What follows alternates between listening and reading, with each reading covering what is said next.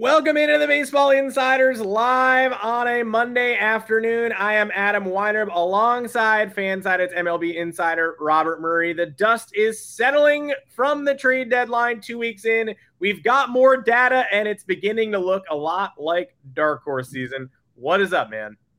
Not much, man. Well, lots is lot is going on in baseball right now. Hopefully, I'm working on a scoop right now that I'm hoping I can end up going live with by the end of the day. It's actually a pretty sizable scoop, so stay tuned there. Um, but yeah, Adam, how are you doing?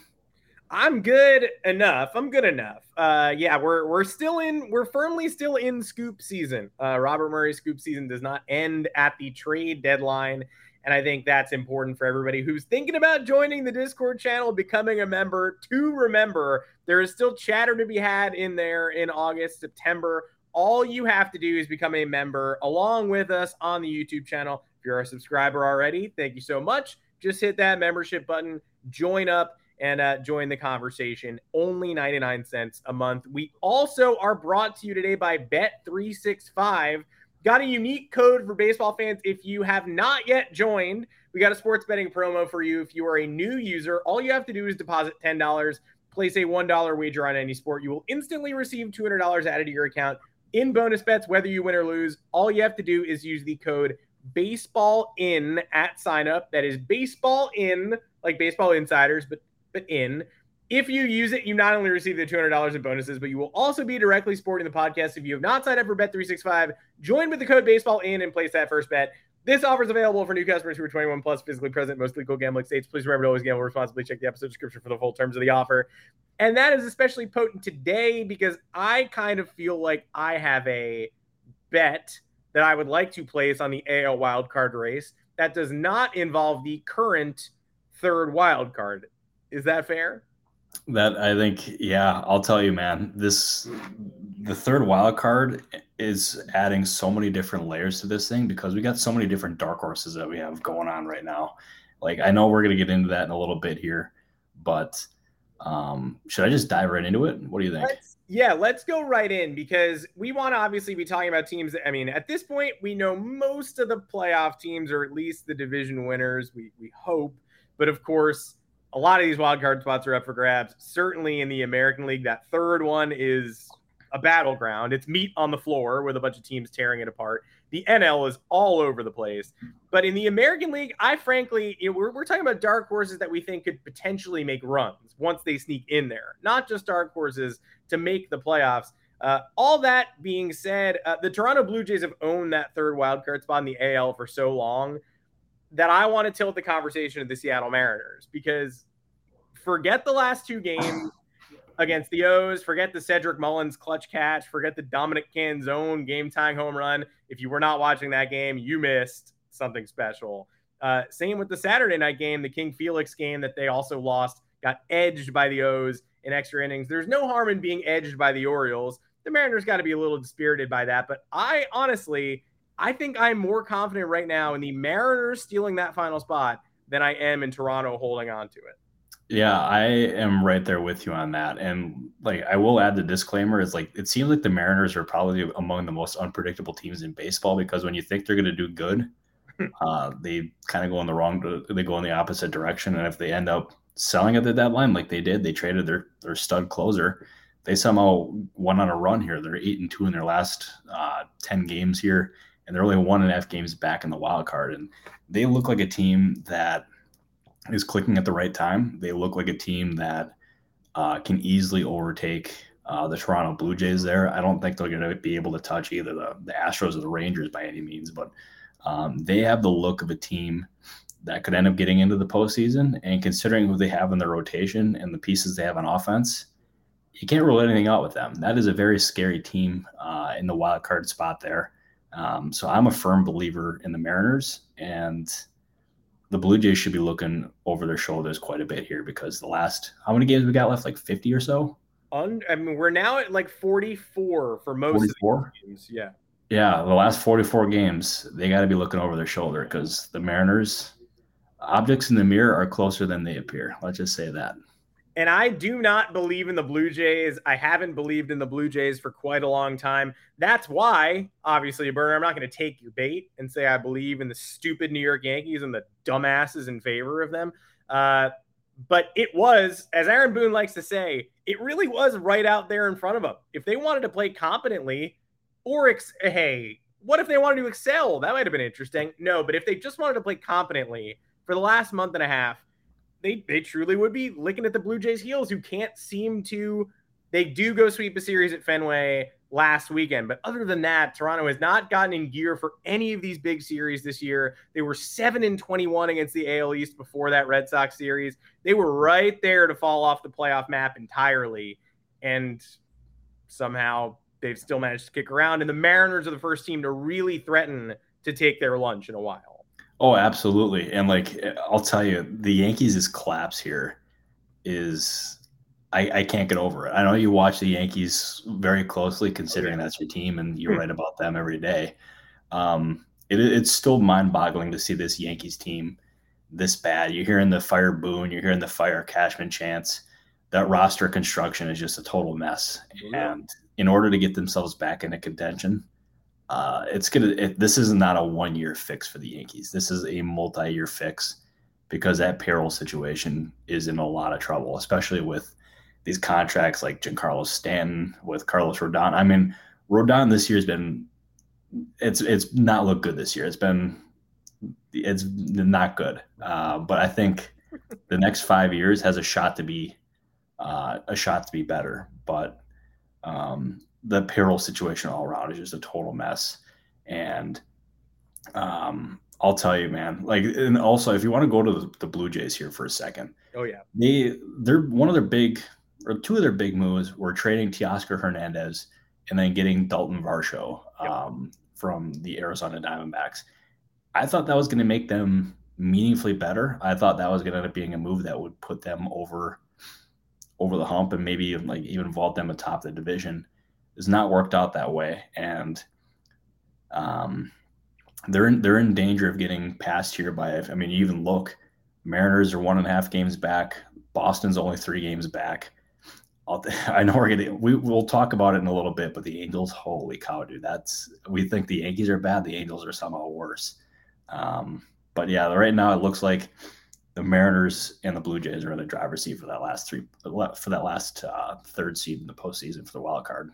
Yeah, and the Red Sox would be right there if they had not gotten swept by the Blue Jays last weekend because their upcoming schedule after that Blue Jay series, they played. I don't know how who did this. Who did this, fam? I don't know, not me, but the Red Sox had four at home against the Royals, three at home against the Tigers. They go to the Nationals for three. Then they go face the reeling Yankees on the road for three. And Justin just commented like Yankees playing Atlanta and at home for Boston. Good luck with that. I don't think Boston is like that level of, of terrifying, but I do think the Yankees are that level of incompetent where like you could plop them right in there with the Nationals and Tigers at this point. That's four series in a row where the Red Sox could just kick their feet up and get fat. So far, so fine. They went five and two against Detroit and KC at home, but losing, getting swept in that Toronto series, it didn't end their season, but it no. made it a lot harder when they could have had a really easy just vault into a playoff position here. Oh, absolutely. And like I'll tell you the fact that we can even lump the Yankees into those those bottom dwelling teams, it shows just how far they've fallen. And they, that is a team that has to ask themselves some really difficult questions in the offseason. And do they move on from Boone? Do they move on from Cashman? I know like they're a team that is very patient, especially when it comes to the general manager position, because Cashman's been there for almost as long as I've been alive. Mm-hmm. Um, but I, I mentioned on a previous podcast, and I'll mention it again. The Theo Epstein had a rule, the the ten year rule. You would not be with an organization for longer than ten years because your ideas can kind of get stale. I feel like the Yankees' roster is the epitome of that. Like they that roster is just they, they need a new voice and um, maybe they end up going in a different route where they allow Cashman to step down on his terms so they don't technically fire him. That's just me speculating. That's just a thought in my head. I have not heard that by any means, but um, it's it's become increasingly obvious they need a new voice at the top who's going to end up getting that roster in a much better position because right now it's a complete mess and it feels like a, just a failure of a season. And it absolutely is. Brian Cashman, as far as I've heard, has a 38 year rule. So I think we're 11 years away from maybe he'll step down in, in 2020, uh, 2034. Uh, we'll have oh God, but uh, I feel like Yankees fans might end up uh, setting the yeah setting the steam on fire if that happens. I think I mean yeah, obviously Bert. I won't talk Yankees too much, but in, in terms of how to fix them, we're doing off season plans on this. We'll keep doing them because we'll try, but it all boils down to somebody's going to want to somebody's going to have to be the 2012 Dodgers to the Yankees 2012 Red Sox and take Stanton's money in exchange for some exciting prospect. It's it's no fun. Um, and I will be continuing to write and talk about the Yankees forever. And I do think you're right. I think Aaron Boone is probably a scapegoat after this season, and I don't think I don't think they get meaningfully worse after firing Aaron Boone, but I also don't think it really solves the root cause here.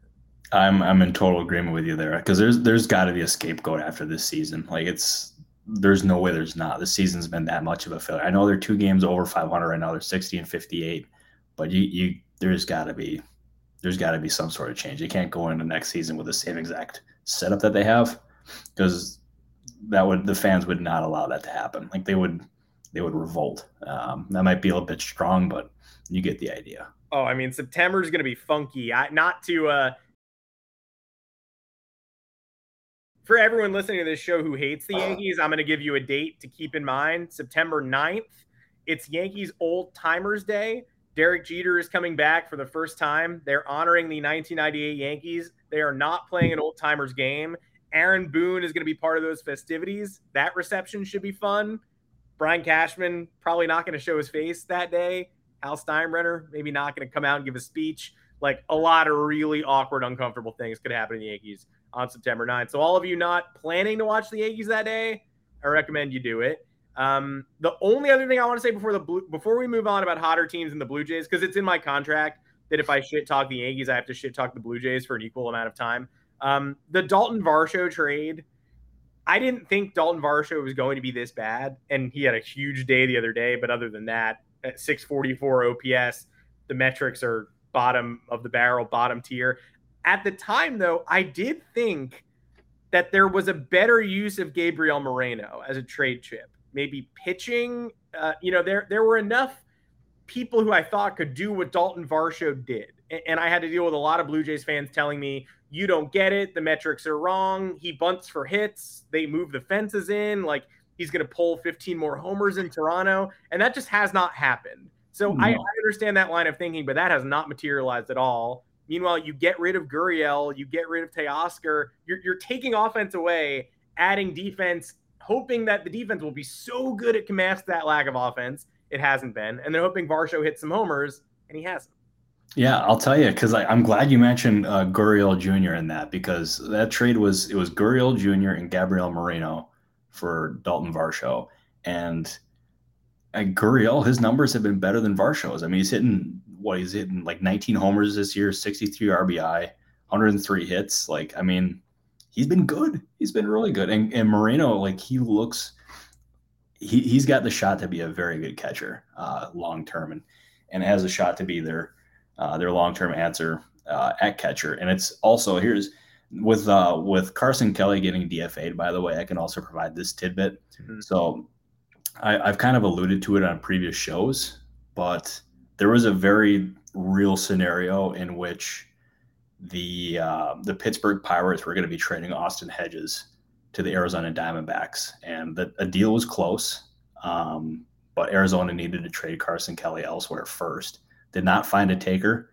Um, obviously, Hedges was eventually traded to Texas, but um, yeah, that, that, was that was something that I had in my draft, so I was ready for the go text. But um, yeah, that was that was one of the deals that did not happen at the deadline because they did not find a taker for Carson Kelly. Yeah, I assume that the news that you're working on today is a little bit bigger than an Austin Hedges maneuver. Yeah, it's uh, it's not an extension. I can I can provide that. It's not an extension. It's not a call up. It is something different than that, and it's it is uh, yeah, it's pretty big news. I'm not gonna lie. Well, we'll have to stay tuned for that because the rest of the weekend honestly made me want to never think about baseball again. And yet here I am on this beautiful Monday. And I'm glad I'm here uh, with all of you, though. Uh, yeah, Eric in the comments, uh, you got the firestorm going. The Blue Jays fans hated the article that I that I wrote about Dalton Varsho. And to be honest, yeah, I'm not sure why I wrote about Dalton Varsho on yanksgoyard.com, but you know what? It got the uh, got the people going. And uh, Justin, yes, Gurriel, free agent, Teoscar free agent, totally get that, but yep. They are saying we're taking our free agent sluggers, we're turning them into controllable defense first pieces, and whatever needed to be done to get Varsho's offense to a place where it could actively replace those people, then that they didn't do that. Yeah, and uh, Josh W. Um, I'm I'm curious what you mean by this one. Uh, I think, Josh, are you guessing at potential news, whatever's going on here? I think that I think Josh is guessing at what we're going to break today. Oh, oh yeah, oh, oh yeah. Okay, there we go. Uh, it is it is not that. I can I can confidently tell you this is not Craig Counsell related. Um, but uh, yeah, I guess stay tuned to my Twitter account. Having yeah. tweet notifications on may not be the worst thing. No, today is the day. If you didn't have them already, today is the day. Um, I want to talk about the rest of the ALS too because uh, the graphics are going around, uh, pinging sort of. You know, it, it, you can't say the Mariners are hot without also saying, uh, wait, the Astros and the Rangers are also extremely hot, right? Like the, the, the, three hottest teams in baseball since the deadline reside out there, and then so does uh, the Angels. They also exist, and we'll talk about them in a bit. But the Rangers and Astros have leveled up, um, as may be expected, especially when the Rangers reinforce that rotation and the Astros. Uh, you know, bring defending champion pedigree and somehow get two homer games out of Jon Singleton the other day. Why couldn't he have done that in any other uniform? I don't know, but good for him. Um, the question I wanted to pose, though, because it's no real surprise saying, oh, the Astros are hot, oh, the Rangers are hot. Uh, watching the Rangers play this stretch run perfectly and turn August momentum into hopefully September, you know, firestorm heading into October. Bruce Bochy is maybe the manager I trust the most to guide my team entering this postseason. And so I posed is Bruce Bochy the best remaining manager in the AL or NL playoff fields? I kind of feel like he is. He is. I mean, you look at that postseason pedigree. I mean, that that speaks for itself, and I, I, think he is absolutely the best manager re- remaining in this postseason race. And um, I remember when the when the Rangers were looking for a manager, I had somebody who's been around Bochy for years tell me that Bochy was the best man for that job because this was not a Tony La Russa situation at all. Bochy was obviously a couple years removed from being in baseball as a manager, um, but he's as player friendly. He's as um, he's just a, a, really good guy for like both players and coaches, and it's they thought it was going to be the perfect blend, and it has worked out exactly that way. Uh, he's been just a master um, and he's basically done everything that they had hoped that Chris Woodward would do. Um, obviously, it didn't work out with Woodward, and they wanted a guy who's who had experience. Like they specifically targeted a guy with experience, um, guy who was really good with players, uh, was had postseason experience as well, and a winning manager. And that Bochy checked off all the boxes, and they're reaping the rewards of it now. How long he's going to be the manager there? Don't know. He's obviously up there in age. Um, but for this year, at least, he has been everything they could have hoped for. And that's why they're one of the best teams in baseball and one of the teams that has a legit shot of making it to the World Series.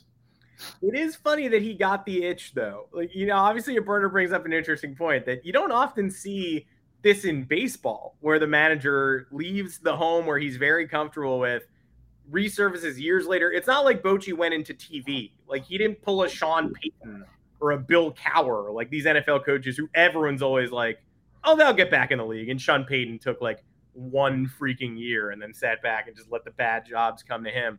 I don't think I saw Bochy coming back. And next summer is the year when the Hall of Fame modern managers ballot is it's managers and umpires next year. And so a lot of the chatter is like Jim Leyland will get in. Joe West, people are talking about. Like it felt like Bochy could maybe be in the Hall of Fame next summer, and instead he's guiding an AL favorite. Like very unexpected. Oh, extremely unexpected. I thought when he left San Francisco, I thought it was going to be done. Um, that was my personal thought, and if he was done, he'd be entering the Hall of Fame. There's absolutely no doubt in my mind. He'll be he'll be entering the Hall of Fame eventually. I think there's no questions about that whatsoever. Um, but man, I'll tell you this: his resume was already really strong uh, before this, and then if he guides them to the World Series and they win it in his first year, um, that'd be that'd be pretty damn impressive. I'm not gonna lie, and we'd be talking like I mean, I, I, hesitate even making this comparison because I mean this is a pretty lofty one, but is he baseball's version like a Gregg Popovich? I think he's. I mean, obviously different styles, but like in terms of career success and just how like loved and respected they are, it kind of feels similar in that regard. Yeah, Bochy's interesting to me because I wanted to compare him to like an Andy Reid, where like you just won't hear a bad word about him. But yeah, that was my other that was my other comp in my head too. But it, it birds, by the way. Yeah, go birds. It, it did take Andy Reid a long time though. Like when he was the Eagles coach, it was like, man, this guy can't get over the hump. Bochy kind of just was an excellent manager in San Diego. I don't think anybody expected the Padres to become some sort of dynasty. So winning the NL that one year was kind of like, all right, tip of the cap. Um, but then couldn't ask for more steadiness in San Francisco. Breaks a long drought there, wins, wins, wins, like never stops. That's where I think Popovich is apt to me, especially if he does it again this year, because then it's like it feels like he's Pop and Dusty Baker is Andy Reid a little bit, where everybody yeah. agreed like we love this guy, but like eh, yeah. no ring, and then now that has changed. I think that that comp those comps are spot on. I think yeah, I think we couldn't have we could not have drawn those up any better. So um, yeah, good, good work by you because I would have not I would have not comped Dusty Baker to Andy Reid, but like that that works. That absolutely. Landed the plane. I you you put the plane in the air. I just landed the plane. There, you know what? Hey, it's a team teamwork makes a dream work, as they say. We we love to see it. Yeah, planes famously have two pilots. Like co-pilot is a word, so that's true. Uh, Brandon in the comments, uh, if the Angels do want to hire some experienced manager, uh, the man who just guided the 2019 Yankees to 103 wins is, is probably on the table if you want to you want to give Aaron Boone a look see. yeah, I'll tell you, they. I, I, think a veteran manager there would be really good. I, I, don't know necessarily who they would be able to target, but um, I mean, Bochy would have been perfect for them. But that being said, that that team is that's going to be a team in transition next year because they're at the way they're trending right now. Shohei Ohtani will not be there. Um, they're going to be losing a lot of free agents too. Um, it's it's going to end up being slim pickings, um, and that could end up being not a highly coveted job. So I'm I'm curious to see exactly who they'd be able to attract if they do move on from Phil Nevin. Yeah, I God, uh, we we want to talk about the Angels because the wheels were already falling off the last time we had a show, and now the wheels are. You want to talk about a team that can't land a plane? There's no wheels on that plane. Like people are blaming who who cursed who cursed this team, right? We don't know. It could be Drake who wore Shohei Ohtani's jersey, although Ohtani did homer yesterday, so the Drake curse has been temporarily averted. Good for them. Arte Moreno when he pulled the team off the market. If he had only sold something tells me that the next owner might have been more willing to trade Shohei Ohtani at this year's deadline, but instead he said no. And so everybody said no. Billy Eppler, all the way from New York, every franchise he's touched seems to smell the Angels, Mets, and Yankees, all quite stinky. Anthony Rendon, where is he? By the way, did they build this new stadium on a Mike Trout's prime burial ground? I don't know. After an offseason where we talked about like, oh, who's more disappointing? The Padres, the Mets. Like, it's very sad. It's before we just crap all over the Angels, like, it is sad to me that who went for it this offseason? The Mets, expensive failure. The Padres, biggest difference between Pythagorean record and actual record, and just a stunning inability to close games. And they should be 12 over and they're under 500. Those teams are already being dumped on. And then who who went for it at the deadline? the Angels. They went crazy. Should they have? I don't know, but it made their fans feel good for two days, and now they're this. So three in a row, teams that went for it to energize the fan base have ended up in this pile. Yeah, there. I'll tell you, long term, there might not be a team if Ohtani does leave that is going to be in worse shape than the Angels. They they're going to be a hurting soul because uh, they would. I mean, at this point, let, let's let's envision all their guys on expiring contracts are going to be gone. So that's Ohtani, that is Giolito, that is Mike Moustakas, that's Eduardo Escobar. Uh, it's some of the relievers they acquired at the deadline too. It's a lot of people. Obviously, they're still going to have Mike Trout, so they're going to have some star power there. Um, they're going to have Logan O'Hoppe. They're going to have. Um, I mean, there's a few guys, but overall, like the talent on that team is going to be hurting. And you wonder exactly how Perry Minasian is going to be able to um, to overcome that because it would appear like he he's a very intelligent executive. He's very smart. He's spent significant time around Alex Anthopoulos and knows how to build an organization. You wonder how much of their deadline plan was influenced by Arte Moreno. And um, had he had it his way, I, I wonder if he would have traded a guy like Ohtani or if he would have ended up doing what what necessarily he would have done. But um, that team overall is in a really tough spot um, if they miss the postseason this year, and that's exactly the way it's trending, and could end up being like the worst outlook for a team in baseball. It's it's it's it's bad. It's really really really bad. I mean, you want me to twist the knife in deeper? Like, guess which team uncovered Michael Lorenzen, the starter last year? The Angels. Guess guess who's the most impactful deadline edition in a deadline where the Angels went all in? It's either Michael Lorenzen or it's Lance Lynn. Like, and I think we we can wrap on giving love to these two surging teams, but the Phillies have potentially the best vibes in the National League right now, only rivaled by the 71 and 46 Los Angeles Dodgers, who went out of the deadline. Lynn was their primary target and is by far, you know, Lorenzen and Lynn are the two biggest difference makers that anyone has acquired. We should have seen that coming in LA, but for some reason, I think a lot, it was either begrudging nods, like, mm, they did it again, or people being like, all right, Dodgers, let's see you turn around this six and a half ERA guy with bad peripherals. And then the Dodgers were like, no problem. We already figured it out. We, we like knew what we were going to do before we even got him. So there you go. It's freaking crazy. Like I'll say this year, the Dodgers, they're basically, they've been the kings of, of getting these pitchers who have struggled elsewhere and turning them into like impactful guys. They've done it with a few bullpen pieces and they acquire like, I remember specifically at the deadline, this was like a week beforehand. And I had somebody who was very wise with a different team tell me that he heard that Lance Lynn was the Dodgers' number one target. And I'm like, oh, that's interesting. I filed that away. And then a couple days before the deadline, I heard the same exact thing. And then I heard that the Dodgers were trying to acquire both Lynn and Joe Kelly from the White Sox. And instantly it's just like this is they're trying to do it again. And obviously Kelly was just placed on the injured list. You can't really control that. Yeah. Um, but Lance Lynn, he looks like a totally different pitcher since he ended up going to LA and they've tweaked some different things with his pitch mix, and it's been extremely effective. And he's somebody who has shown the ability to eat plenty of quality innings in years past, and that's something they absolutely needed. Is their, their bullpen was in a pretty difficult position uh, throughout most of the year. They needed another starting pitcher who was capable of eating, eating innings, and Lynn has basically allowed them to um, replenish the rotation, but also take some of the pressure off the bullpen. And it has worked out masterfully.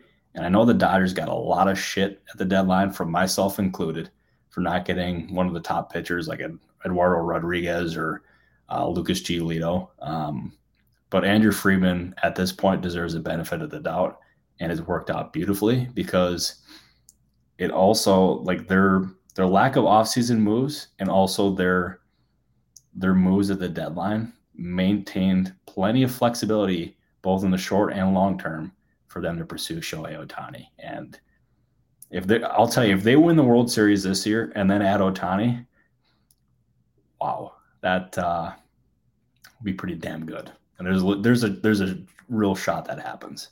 If they win the World Series this year with Justin Turner watching from Boston, what a bizarre like couldn't celebrate with them in 2020, wouldn't be able to celebrate with them this time either. Like, what a weird little symbolic thing that could happen. Extremely. And I'll tell you, like, I'll even I'll answer this question from Justin. Yeah. Is what do you see LA doing next offseason other than Ohtani? I don't even know if the Dodgers know that at this point.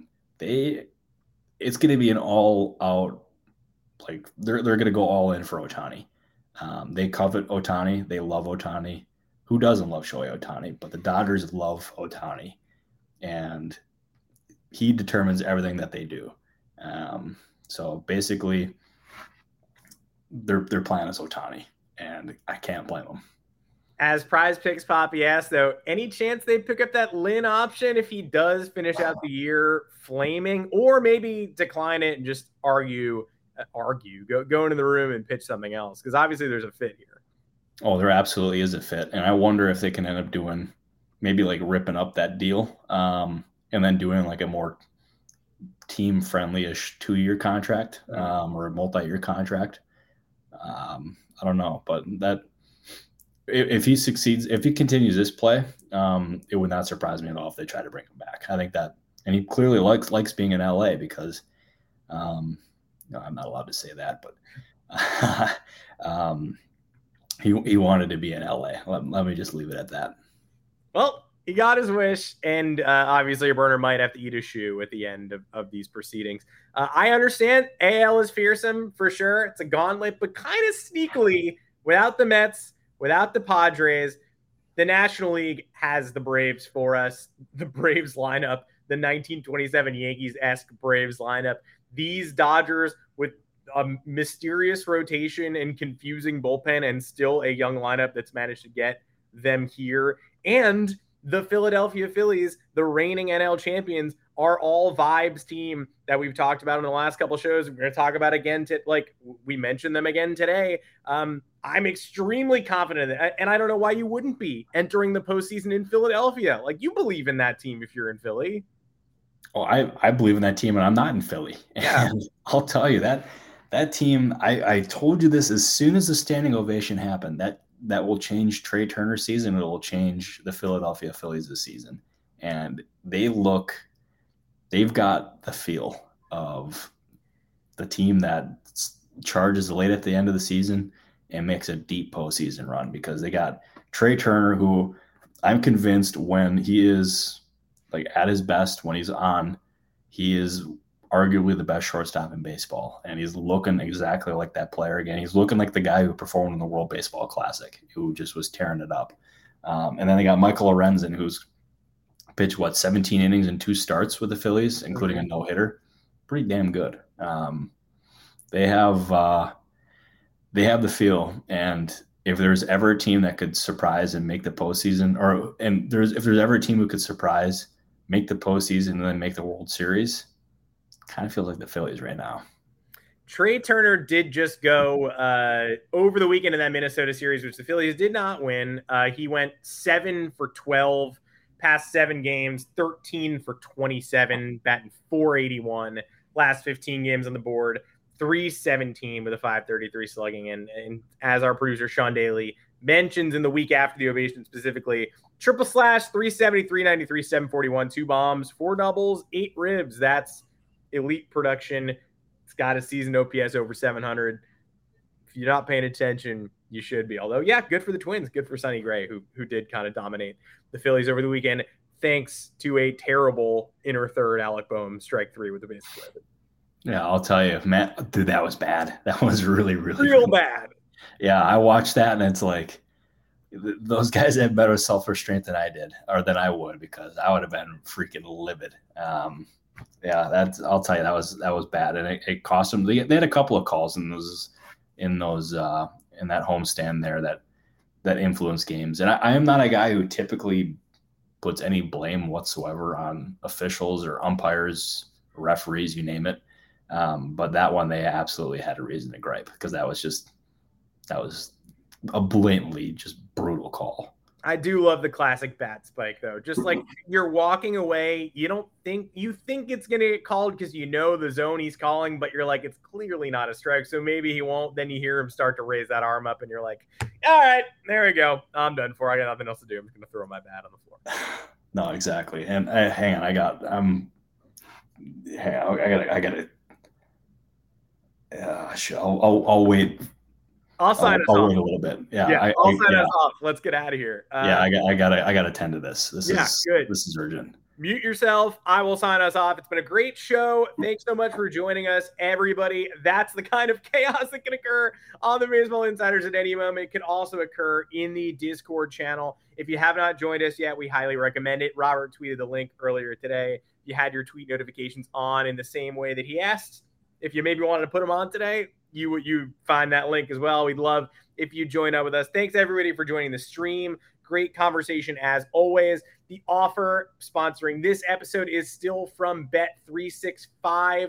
Uh, that code, of course, is BaseballIn right at sign up if you're a new user. That full terms in, are in the episode description for those of you who missed it. So if you're a new user, join us there on Bet365. Join us on the Discord. Join us on the show every Monday, Thursday, 3:30 Eastern we are going to have this kind of discourse twice a week and also in the Discord between shows. Y'all are the best. I appreciate you so much. I appreciate our producer Sean Daly so much. I know Robert appreciates you as well, but sometimes sicko mode. Uh, thank you everybody for joining us, though. This was another great episode. Thanks for taking us to the finish line, and we will see you again later in the week. Goodbye, everybody. Thank you, everybody.